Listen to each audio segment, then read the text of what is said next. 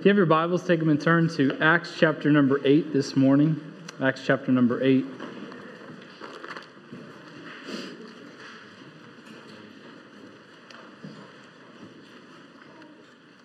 Really, uh, definitely enjoyed the music today. Um, you know, the songs God of the Ages and He's the Image of the Invisible God. Um, I was reading a chapter in a book last night on the Imago Dei, which is the Latin translation of Image of God, and just kind of tied together with some things. So just uh, just a wonderful, wonderful service this morning thus far. Uh, wonderful spirit. Appreciate it. Um, today's a special day for me. Um, today is actually uh, our fifth anniversary of being here as the pastor of this church, and uh, very thankful for that. Thankful for what God has done in our lives.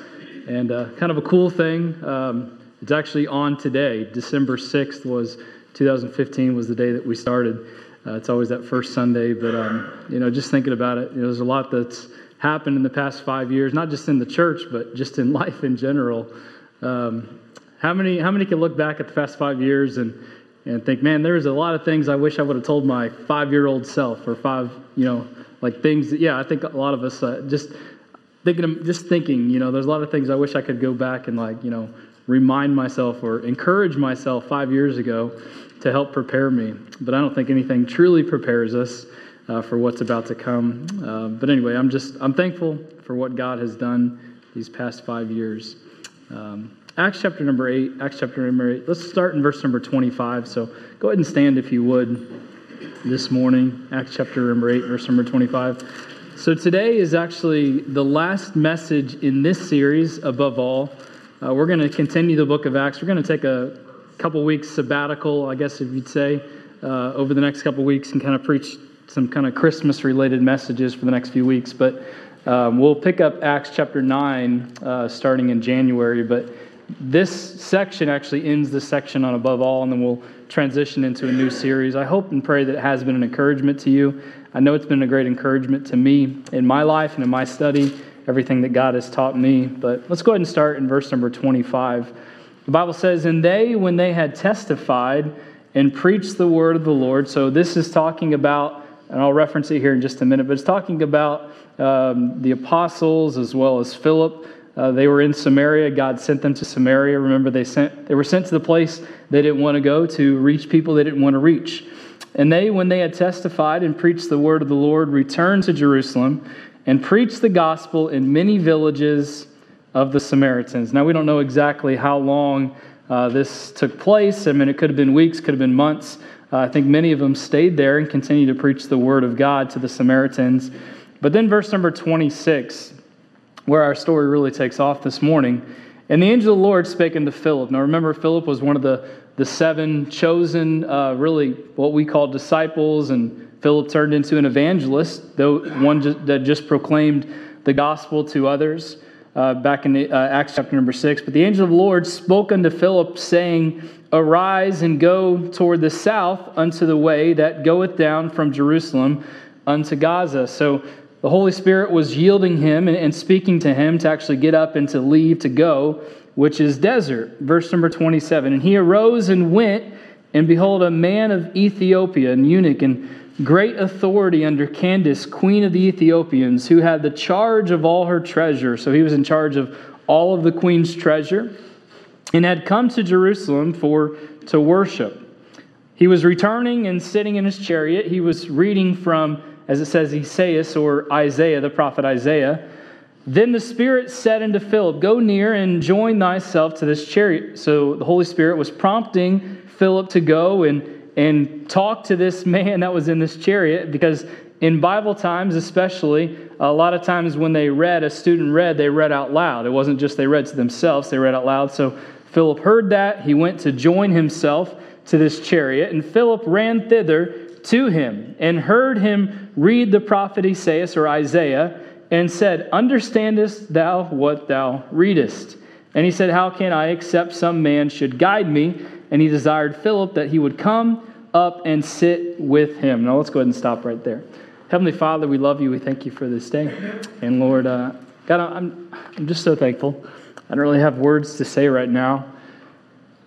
as I've kind of looked back at my own life in the past five years and, you know, where you've brought me and my family's life and even the church. And Lord, even, again, just the songs that were sung this morning and how instrumental they are in my life. And God, I pray that you'd help us to, to never forget the wonder of who you are and continue to be filled with amazement for all that you do in our lives. Lord, you are the God of the ages, and God, I'm thankful for that, and I'm thankful for what you've taught me and what you've done in my life. And Lord, again, words, I can't even put it into words. I'm so overwhelmed at your goodness and your grace, at your sovereignty, at your sufficiency. And God, I pray that you be with me this morning. I pray that you'd help me to, to make clear the message that you have given me. And I pray that you would just continue to be with our church. Help us to go forward. We love you. In Christ's name I pray. Amen. Thank you so much. You may be seated. As we mentioned last week, the Jews had, or the Christians that, that were Jews, they had had to leave uh, uh, Jerusalem because of persecution there at the end or beginning of chapter eight.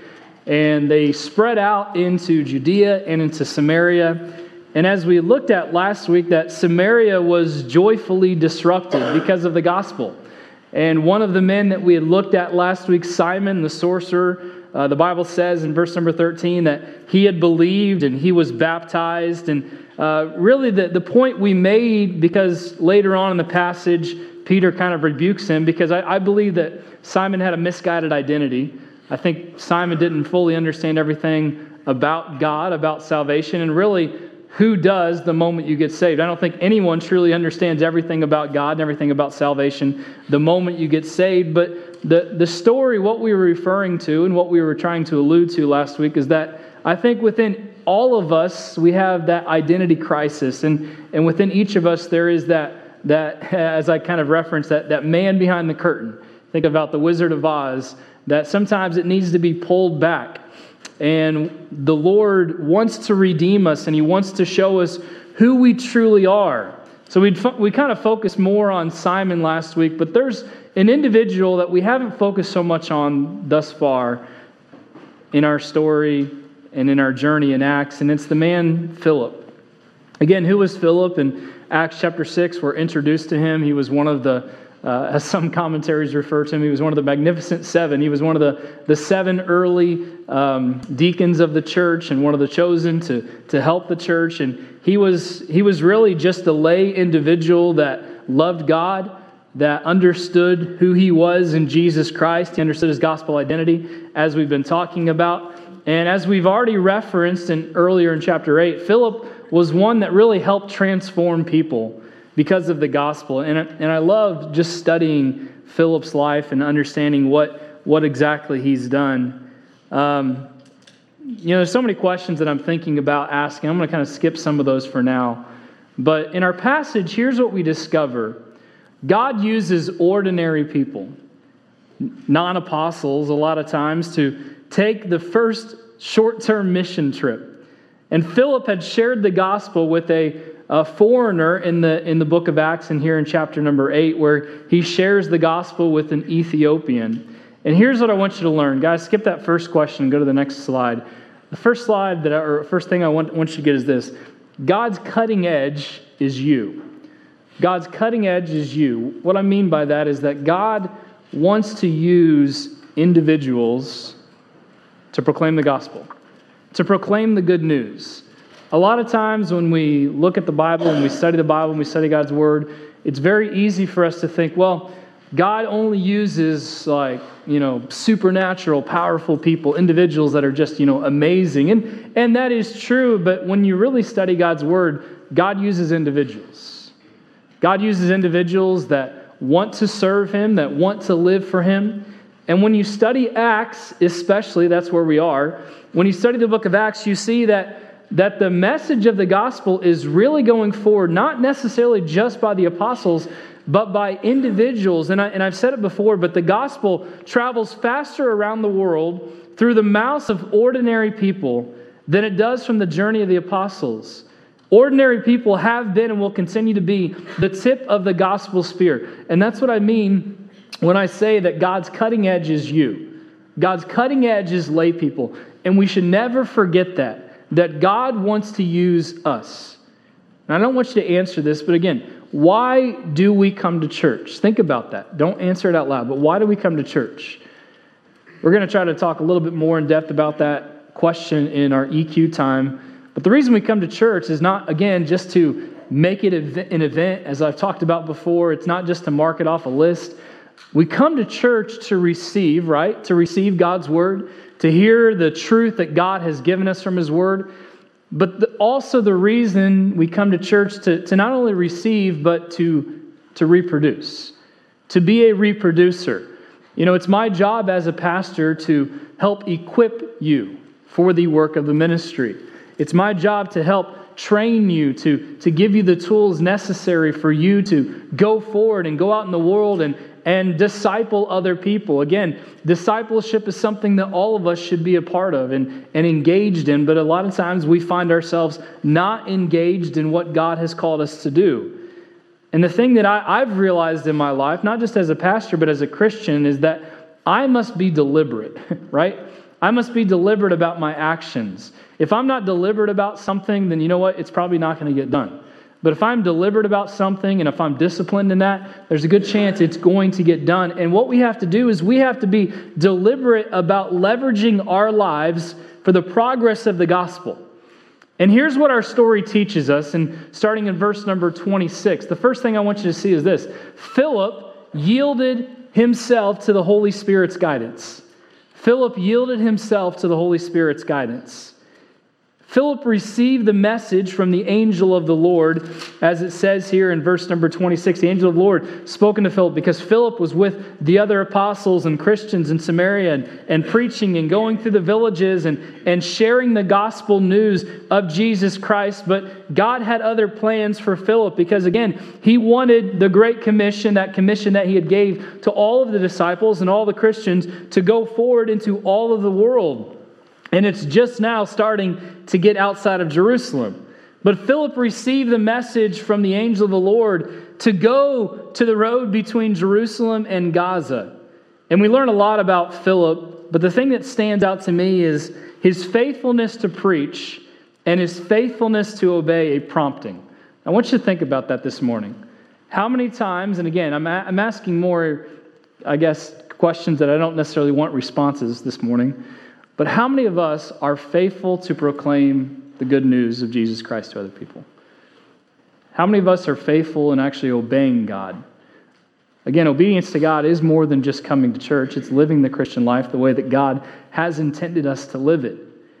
And Philip, again, just in studying of his life, not just in this passage, but in other texts and other books that I've read, it's just an amazing testimony of faithfulness. Someone that was truly faithful to God. Now I want you to note something at the end of verse number twenty-six. The words of Scripture are very important because the angel of the Lord had sent him out and he went down to the road that goeth from Jerusalem into Gaza. And notice those last three words. It says, which is desert. So some of you guys in text messages can emphasize a text. So I want you to emphasize this text right here. He went to a desert place. Now this is important because Gaza was a very nasty, out-of-the-way town. You know, I thought about it in relationship to driving. How many ever driven through through towns that, like, there's literally nothing there? Like, I mean, yeah. You know, we went to Colorado uh, a week ago or so, I guess, um, Thanksgiving. And, you know, driving up two eighty-seven, there's towns here in Texas and even in Colorado, like, you drive through and the speed limit drops from, like, seventy-five to, like, thirty-five like that. And there's, like, fifteen cops waiting for you. Don't you love those towns? Uh, but anyway... Uh, it's like, why? What, what, what are they doing? Is like, you know, the population is one hundred and fifteen of those are police officers waiting to nab you. Uh, but anyway, uh, I, I think of it kind of like that, that you're going through this, this town kind of out of the way. There's nothing really there. I mean, some of these towns, uh, Amanda's, she had asked me, she's like, all right, we need to stop, go to the restroom here soon. I was like, well, we're going to have to wait because there's literally nothing in this town. We drove through and there's nothing. I mean, I can go knock on this one door because there's three houses here, but let's let's go ahead and go to the next town. So in my mind, I kind of think of it like that, that Gaza is this, this out-of-the-way, nothing-there type town, but when you study it more in context, it's it's really kind of a, a disgusting town, and here here's why in relationship to the Jews.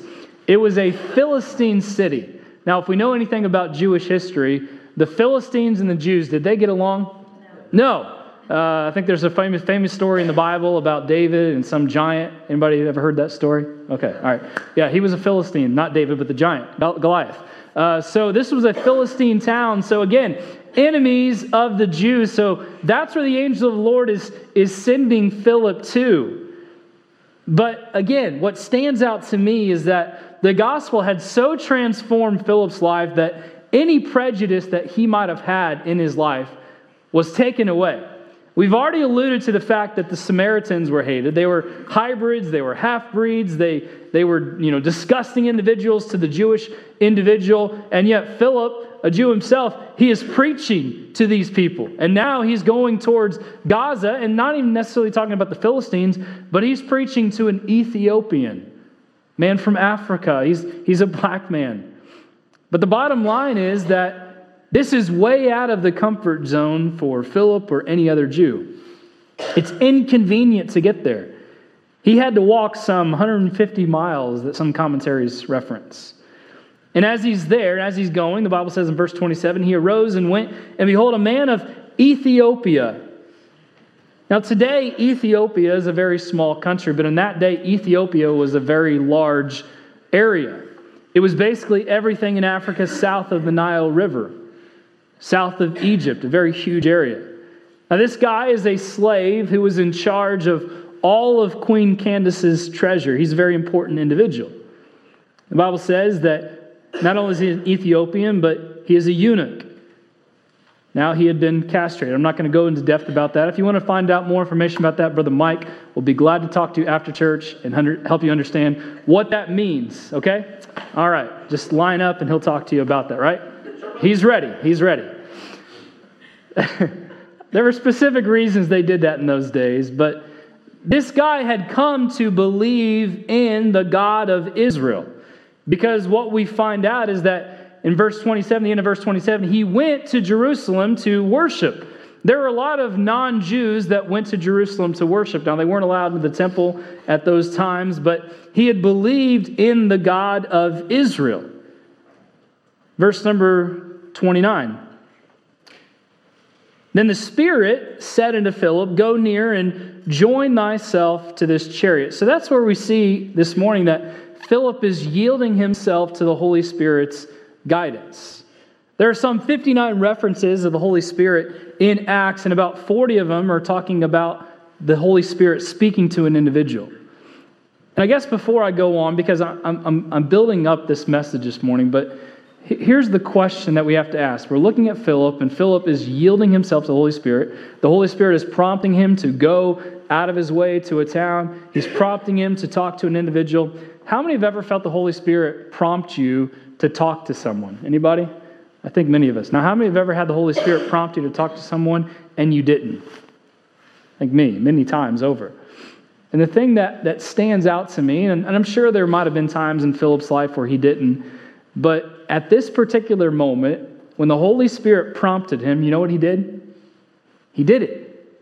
He yielded to what God was asking him to do. And my question for us this morning is, are we even aware that the Holy Spirit might be speaking to us? Because the truth is, if you are saved, the Holy Spirit will speak to you. That is true. That is, that is Bible facts. The Holy Spirit will speak to you. When is the last time that you had a sense that He was sending you to a place or even calling you to something or putting something or someone on your heart to talk to?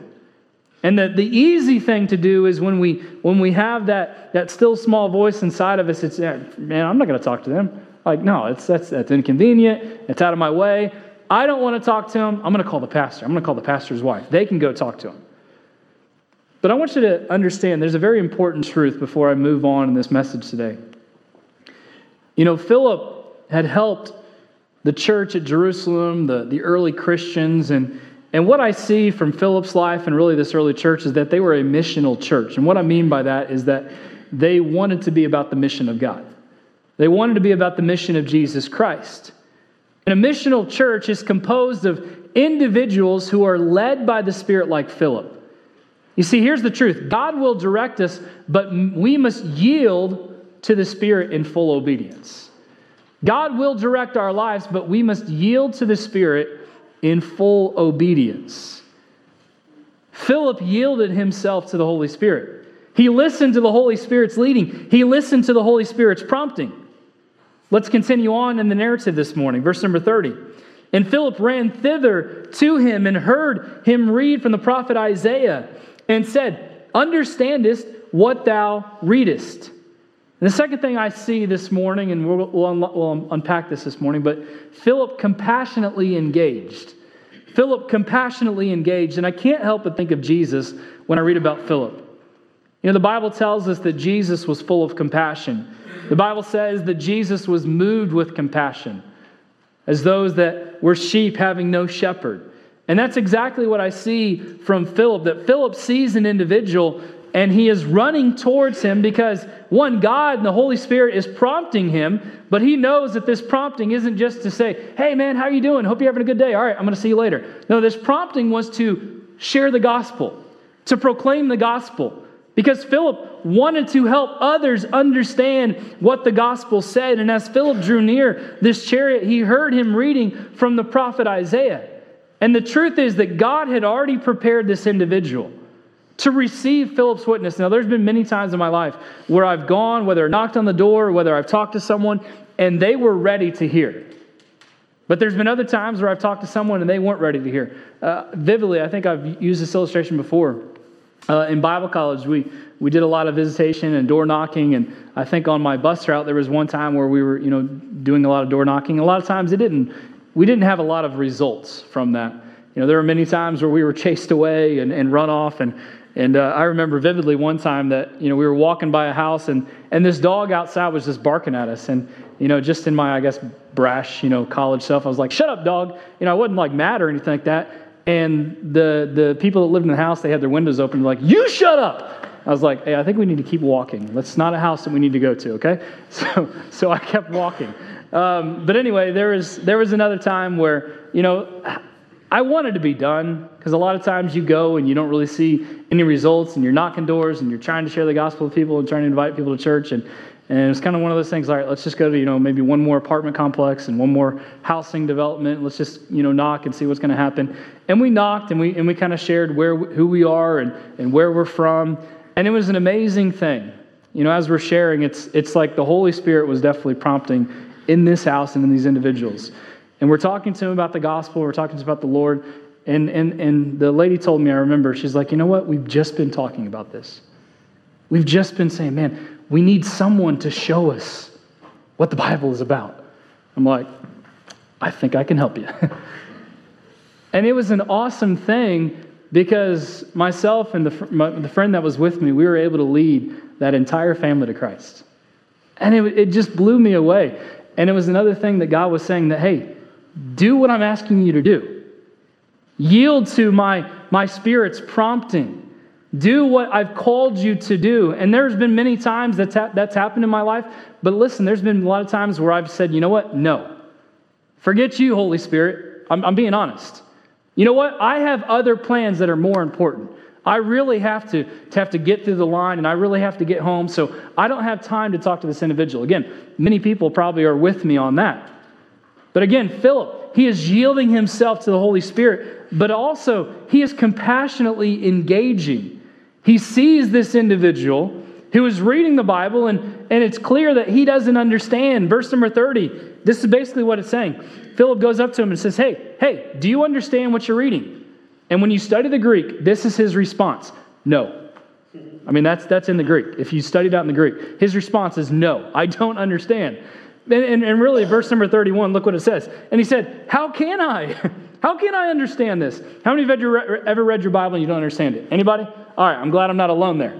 There's been many times I've read my Bible and I don't understand. So verse number thirty, Philip asked him, hey, I hear that you're reading. Do you understand what you're reading? Uh, no, I don't. How can I, except some man should guide me?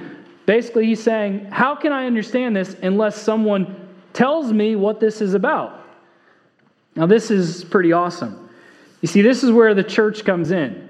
This is where you come in as individuals. Yes, it's important for the pastor to be studied up and understanding of God's word, but the world outside, they're not going to understand their Bible unless we tell them, unless we explain it to them. I know Brother Mike has had many opportunities to, to share the gospel with people that he's worked with and other people, and the truth is a lot of them didn't understand the Bible, right? So they needed someone to help them. That's where we come in. But I've never been to Bible college. I don't have a theological degree. You don't have to. You don't have to. And my wife and I have been talking about this a lot in depth. A lot of people in our churches don't know how to study the Bible, but the truth is, on a deeper level, most of them don't even try. They don't even attempt, because I don't understand it. You know, it's too confusing. And I understand it can be confusing, but here's the truth. The Holy Spirit will help us understand. You don't have to have fifteen books on your table like I do sometimes, but the Holy Spirit will help you. But at the same time, it's just sometimes it's just sitting under someone else and listening to what they say and then reproducing that. How many have ever sat under someone else that has taught and listened to what they said? Anybody else ever done that? You're doing it right now. You've sat under teaching. So again, this, the teaching that we sit under, whether it's children or youth or adult ministry, whatever it is, the teaching you sit under, kind of like Jesus with his disciples. They sat under the teaching of Jesus, and then what did they do once Jesus left? I don't know what to do. No, they took what they received, and then they reproduced it. God helped them. But this is where the church comes in when I think of this story. This man, he's like, I can't understand it. I don't understand it. I need someone to explain it to me. Philip obviously had gone through his Connect classes, so he knew what to tell him. But as a Christian, you're going to meet people in your witness that don't understand God's word. And you know what? It's your job to help guide them. And it's more than just some canned phrases that you learned in Sunday school as a kid growing up. All of us can and you know list off some canned phrases that we've heard a preacher say, and then we, we share it with someone and we feel smart. But it's more than that. In helping them understand God's word, you have to be studied up on God's word. I think of what First Peter says, First Peter three fifteen. The Bible says, "But sanctify the Lord God in your hearts, and be ready always to give an answer to every man that asketh you a reason of the hope that is in you with meekness and fear." Here's what Peter is saying about this verse when you study it out and study it out in the text. Whatever response you receive from the world, be ready at any time to give defense of what you believe and what you know to be true. And there's going to be times where people question your faith, right? Well, do you really believe what that preacher says? Do you really believe what the Bible says? Well, you know what? I don't really know. Well, you'll know if you've studied. And that's what Peter is telling us in First Peter, that we should always be ready to give an answer, to, to defend what we believe. But really, and I'm not asking you to raise your hand, how many of us probably could defend what we believe? There's probably a lot of us that couldn't, because we've never studied. Well, it's not my job. No, it is your job as a Christian, as a child of God. Look, Christians must be strong in their witness, in their lives, so that when given the opportunity, they can be strong in their witness with their words. Now, this Ethiopian, he is reading from the prophet Isaiah. Specifically, he is reading from Isaiah chapter fifty-three, which describes our Lord as the suffering servant and the sacrifice for sinners. We continue on. Uh, verse number thirty-one, he desired Philip that he would come and sit with him in the chariot. And verse number thirty-two, the place of the scripture which he read was this: he was led as a sheep to the slaughter. This is Isaiah fifty-three, really verses six and seven is kind of what it's referencing. And like a lamb dumb before the shearer, so opened he not his mouth. It's talking about Jesus, the Messiah that would come. In his humiliation, the judgment was taken away, and who shall declare his generation? For his life is taken from the earth. And the eunuch answered Philip and said, I pray thee, of whom speaketh the prophet this? Is Isaiah talking about himself? Is Isaiah talking about some other individual? Verse thirty-five, then Philip opened his mouth and began at the same scripture. So he took him back to the very place that he's reading, and he preached unto him Jesus, because he understood that all scripture points back to Jesus.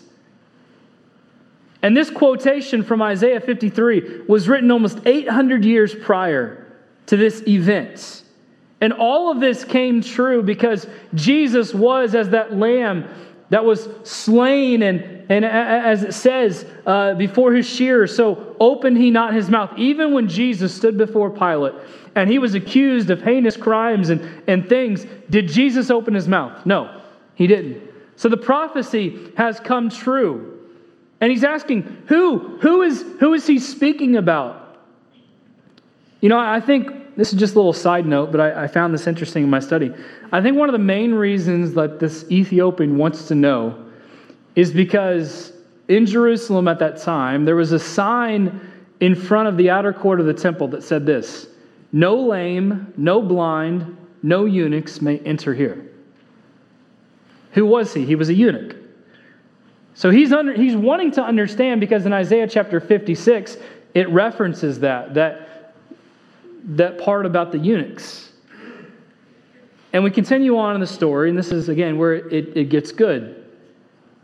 Verse number thirty-six, and as they went on their way, they came into certain water. So what happened is that as Philip is preaching, that light bulb is starting to turn on in the Ethiopian's life and mind and, and eyes.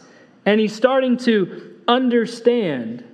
Verse thirty-six, and as they went on their way and came into a certain water, and the eunuch said, see, here is water. What doth hinder me to be baptized? So obviously he had known about baptism. Maybe in Jerusalem he had saw many people being baptized, and he, he knew that that was something that needed to happen.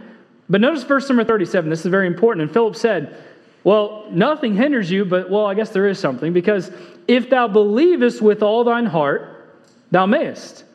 And he answered and said, I believe that Jesus Christ is the Son of God. So he's saying, hey, now baptism is important, but baptism must follow salvation. So you must believe that Jesus is the Christ, that Jesus is the Son of God. And if you believe that Jesus is the Christ, that he is the Son of God, that he is the one that was talked about in Isaiah, then nothing is going to hinder you from being baptized. And what we see in verses thirty-six through forty is the Ethiopian got a new identity. This guy got saved. And it gives us a better understanding of salvation and even of baptism. How did he know that believers were supposed to be baptized? Maybe he saw others. But throughout the book of Acts, baptism is an important part of the believer's commitment to Christ and witness to Christ. You know, we often refer to it as a step of obedience. I was talking to Brother Mike about that just a couple days ago, that it is a step of obedience. I was asking him in some questions with some things in Mexico and different things like that. But again, notice that baptism happens after salvation. Verse number thirty-eight, and he commanded the chariot to stand still, and they went down both into the water. This is important. Both Philip and the eunuch, and he baptized them. Or him, sorry, not them. And when they were come up out of the water, that's, that's where we get baptism, and baptized it comes from the Greek baptizo, which means to, to dip or to dunk, to go under. So they went into the water, they went under the water, they came up, and really it's a picture and representation of Jesus Christ's death on the cross, his burial, and his resurrection. And when they were come up out of the water, the Spirit of the Lord caught away Philip. Now this is a cool thing. As soon as they came up out of the water, as soon as he was baptized, Philip was gone. That eunuch saw him no more, and he went on his way rejoicing. Now, every once in a while, you might hear people say, well, Christianity is a Western, Western thing. That's not true. Christianity is not just a Western thing. You know, the gospel, first of all, spread to places like Africa. You know, we had a missionary a few weeks back that talked about Africa and what's going on there. And really, really, really, even today, we're seeing amazing results, people being saved and, and persecution that's going on there. Now, I want to read something from Tony Evans. He's a preacher in the Dallas area, but he says, this account of the Ethiopian official is significant for three reasons. First, it acknowledges the existence of a royal kingdom of dark-skinned people at the time of the first century. Second, it records the continuation of Christianity in Africa after having been initiated through the first African Jewish proselytes. And third, it verifies God's promise in Zephaniah three about followers of God who would come from Cush or Ethiopia. And as you trace the expansion of the gospel during the history of the world in Acts chapter two, verse ten, you see that the Holy Spirit reaches out into the whole world. Because what did Jesus say in Acts chapter one, verse eight? He says, I want the gospel to spread to Jerusalem, to Judea, to Samaria, but then where else? Everywhere else, right? Everywhere else I want the gospel to spread. And the whole world, now this is interesting too. The whole world, when you go back in Genesis, was peopled by three individuals. Anybody know who they were? Ham, Shem, and Japheth. And God wants the whole world and all of their descendants to hear the message of the gospel. We know from church history, from the likes of Eusebius and Irenaeus, that this Ethiopian returned to his country and started the first church there. By the fourth century, this is important, this is interesting to note. By the fourth century, Christianity was Ethiopia's official religion. And it all started from this one individual. Now, that's amazing, isn't it? Now, before there were even the first white Western European converts, we have a thriving church meeting in the capital of Africa, and that's pretty awesome. Because it shows us and tells us that God is not a racist God, that He's not just for one group of people, but He's not willing that any should perish. He is wanting everyone to be saved. And sometimes in our Western Christianity, we get that mixed up. You know, we think of Jesus as some European guy with long hair. That's not who He is. But Jesus wants the whole world to be saved. And that's what this story is teaching us. But then verse number forty, or verse thirty-nine, Philip was caught away. Now, that's, that's pretty cool as well. In verse number forty, Philip was found at Azotus. Passing through, he preached in all the cities, and, and he came to Caesarea. Philip ended up about twenty miles from Gaza. He made his way from Caesarea, or made his way to Caesarea, a journey of about sixty miles. And he just continued preaching. And in my study, what, what I found interesting, in just my own reading, not necessarily commentaries, but this is the first teleportation, teleportation device that was ever used. Like, honestly, he was just whisked away. Some of you guys don't believe in teleportation, but he was teleported, all right? Obviously, it's not in the text, but the guy was like, beam me up, Scotty, right? That's what he said, and God beamed him up and beamed him out of the way. You're like, I don't know what you're talking about. It's a reference to, like, old history, okay? Trying to lighten the mood up a little bit here. But, I mean, just imagine that. You know, he's getting baptized, and all of a sudden he comes up, and the guy that baptized him is gone. Uh, that's, I mean, that would be, like, Pretty, pretty amazing to think about. And it wasn't just the Ethiopian eunuch. There were other individuals with him that all saw this, that all witnessed this. But after disappearing, Philip continued preaching the gospel, working his way north. Now, one of the most curious things about Acts is how Luke goes out of his way to show that the gospel was spread around the world by laymen, lay individuals. You see, God used ordinary individuals for the first time in history, for the first international mission. God prepared Philip, and he prepared the eunuch, and he brought them together. But when you think about Philip, you see an individual, listen, whose heart was wide open to the gospel. And it wasn't just his heart was wide open to the gospel. Philip is a picture of someone whose heart was wide open to all types of people. All types of people. Not just his own. And again, even in American Christianity, I know there's only one race, but racism exists. Because there are people that someone of another ethnicity would walk in, what are they doing here? It's not their church. They have their own church. How foolish of us. How dare we act like that? The gospel shows us that the gospel is for all. You know, Brother Mike was telling me, he's told me before, but I don't know the individual's names, and it's not really important, but he, he told me of a time when he was in Mexico when you were younger, right? Teenager, I think it was. And there was another missionary family down there in Mexico serving God, but they hated the Mexicans. Now, how does that work? And he remembers vividly talking with his parents and, and countless time these individuals, you know, these stupid Mexicans, I hate these Mexicans. Well, why are you even there?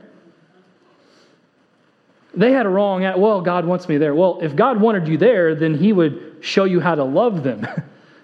But they couldn't be, get beyond their own prejudice, right? And it, it's sad. And there's a lot of people like that today, aren't there? There's a lot of people like that today. Can't get beyond their own prejudice. They see someone that's different than them. They don't deserve the same things that I deserve. Who are you? Who are any of us?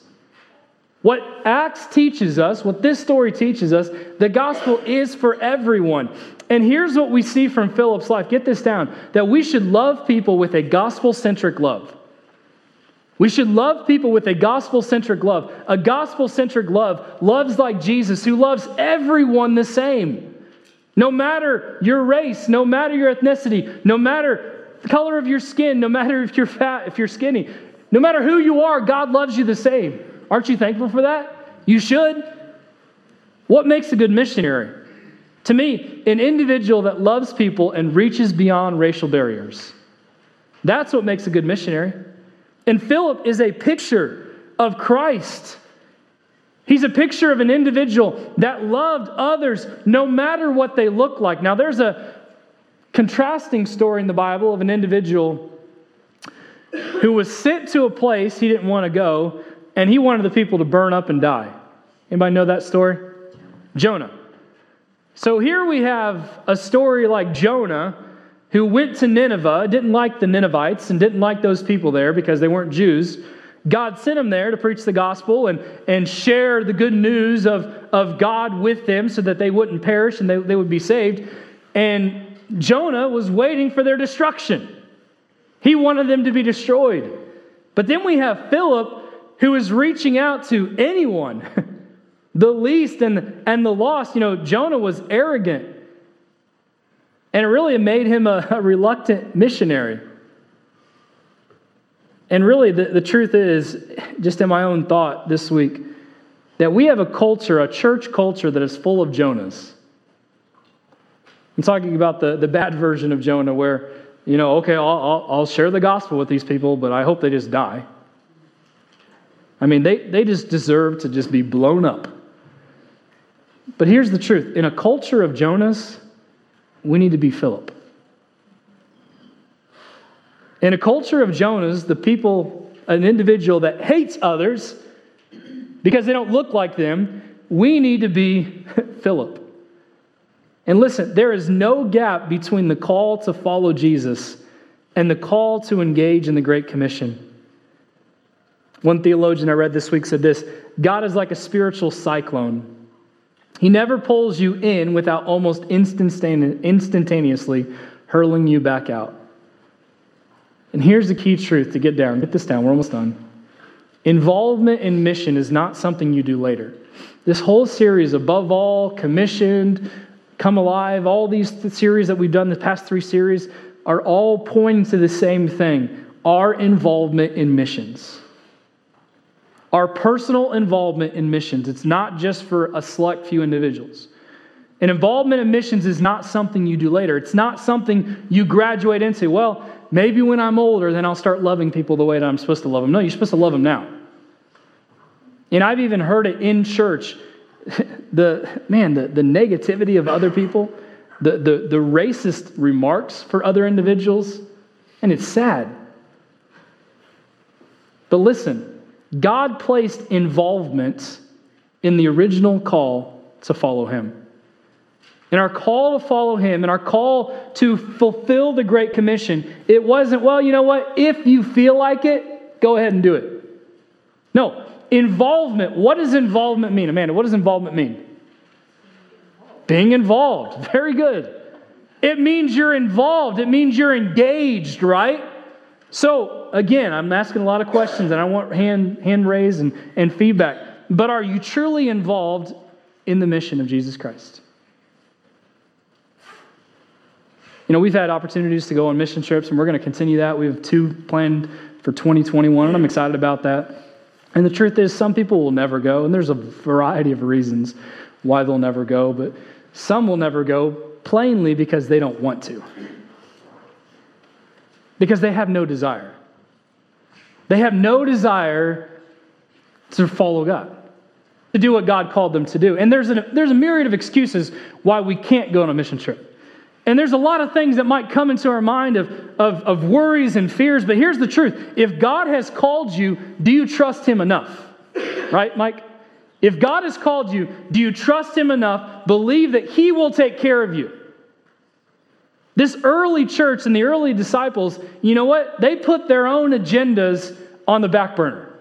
It wasn't about that. It was about, how can I reach others? Even, even if it means losing my life. Well, I don't want to lose my life. Look, I, I don't want to necessarily lose my life either, but there's something far greater waiting for me in the next life. And I want to meet my Savior. And I want to hear that well done, but I want to hear Him pleased with me because I was doing what He called me to do. I don't want to be busy about my own things and about my own life. God placed involvement in the original call to follow Him. And this series, the last series, the series before that, is all leading up to this, that involvement is key. Look, I realize that I need to do a much better job over the past five years of teaching, of training, of helping us understand what our marching orders are. Look, hearing the message is important, but living out the message is vital. And here's what I want you all to take from this series in Acts. I want you to hear the message, and then I want you to go live on mission. Which means, go do what you're supposed to do. Not like, oh man, pre- preacher, that was another great message. Now I'm going to go live for myself. Then you got nothing out of it. You know, Philip is living out his gospel identity, isn't he? He is. He's doing what God has called him to do. And what God has called us to do is to be a bunch of little missionaries that are going out into our villages, into our homes, into our workplaces, and share the gospel. Because there are people that you will meet that I will never meet. There are people that you come in contact with that God wants you to share the good news of the gospel with, that many of us are failing to. And the key to this whole message and this whole series comes down to this: involvement. It's not something you're going to do later. Well, you know what? When I'm older, that's when I'll do it. When I figure things out in life, when, when I finally have my four oh one k set, that's when I'll start getting involved in things like that. No. You know, there is never a perfect time to do anything, in, on, in, all, in all honesty. But God has placed involvement in the call to follow Him. And especially in studying this passage and studying Philip's life, I want to encourage you and challenge you. Be a Philip. Don't be a Jonah. Be someone that loves people with a gospel-centric love, no matter who they are. Heads bowed, eyes closed. Heavenly Father, we love you. Lord, I thank you for this message, and I thank you for this series. We're still not done with the book of Acts. There's still so much more that we'll look at, and we'll get back to that in January. But God, I pray that you'd help, first and foremost myself, to truly understand this and grasp the concept that you're calling individuals, you're calling lay people, you're calling people like me, like the ones that are sitting here, to do your work. And Lord, I pray that you'd help us to be involved in your work, to be busy about your work. God, I pray that you'd help us to be like a Philip that loves people with the love that Jesus Christ had. When Jesus came to this earth, there were a lot of people that, that ridiculed him, that, that persecuted him, that hated him, and yet he still showed them compassion. And we see amazing things from Philip's life, that he yielded himself to the Holy Spirit. When the Holy Spirit prompted him, he did what he was supposed to do. And there are probably some within these services, within these messages over the past several months, that the Holy Spirit has been prompting you to make a decision. Maybe it's a decision to, to trust Christ as your Savior, to get saved, to, to realize that you are not saved, to realize that Jesus is your only source of salvation. Maybe He is prompting you to trust Him as your Savior, and you haven't done that. What's hindering you? What are you waiting for? Understand that you are a sinner. You are in need of a Savior. You need the Savior, which is Jesus Christ. Believe on Him and you will be saved. Maybe you are saved and the Holy Spirit has prompted you to get more involved in the mission of the church. Get more involved in gospel engagement. Maybe you've done a few things and that's good, but are you doing what you're supposed to do? Are you doing everything that you need to do?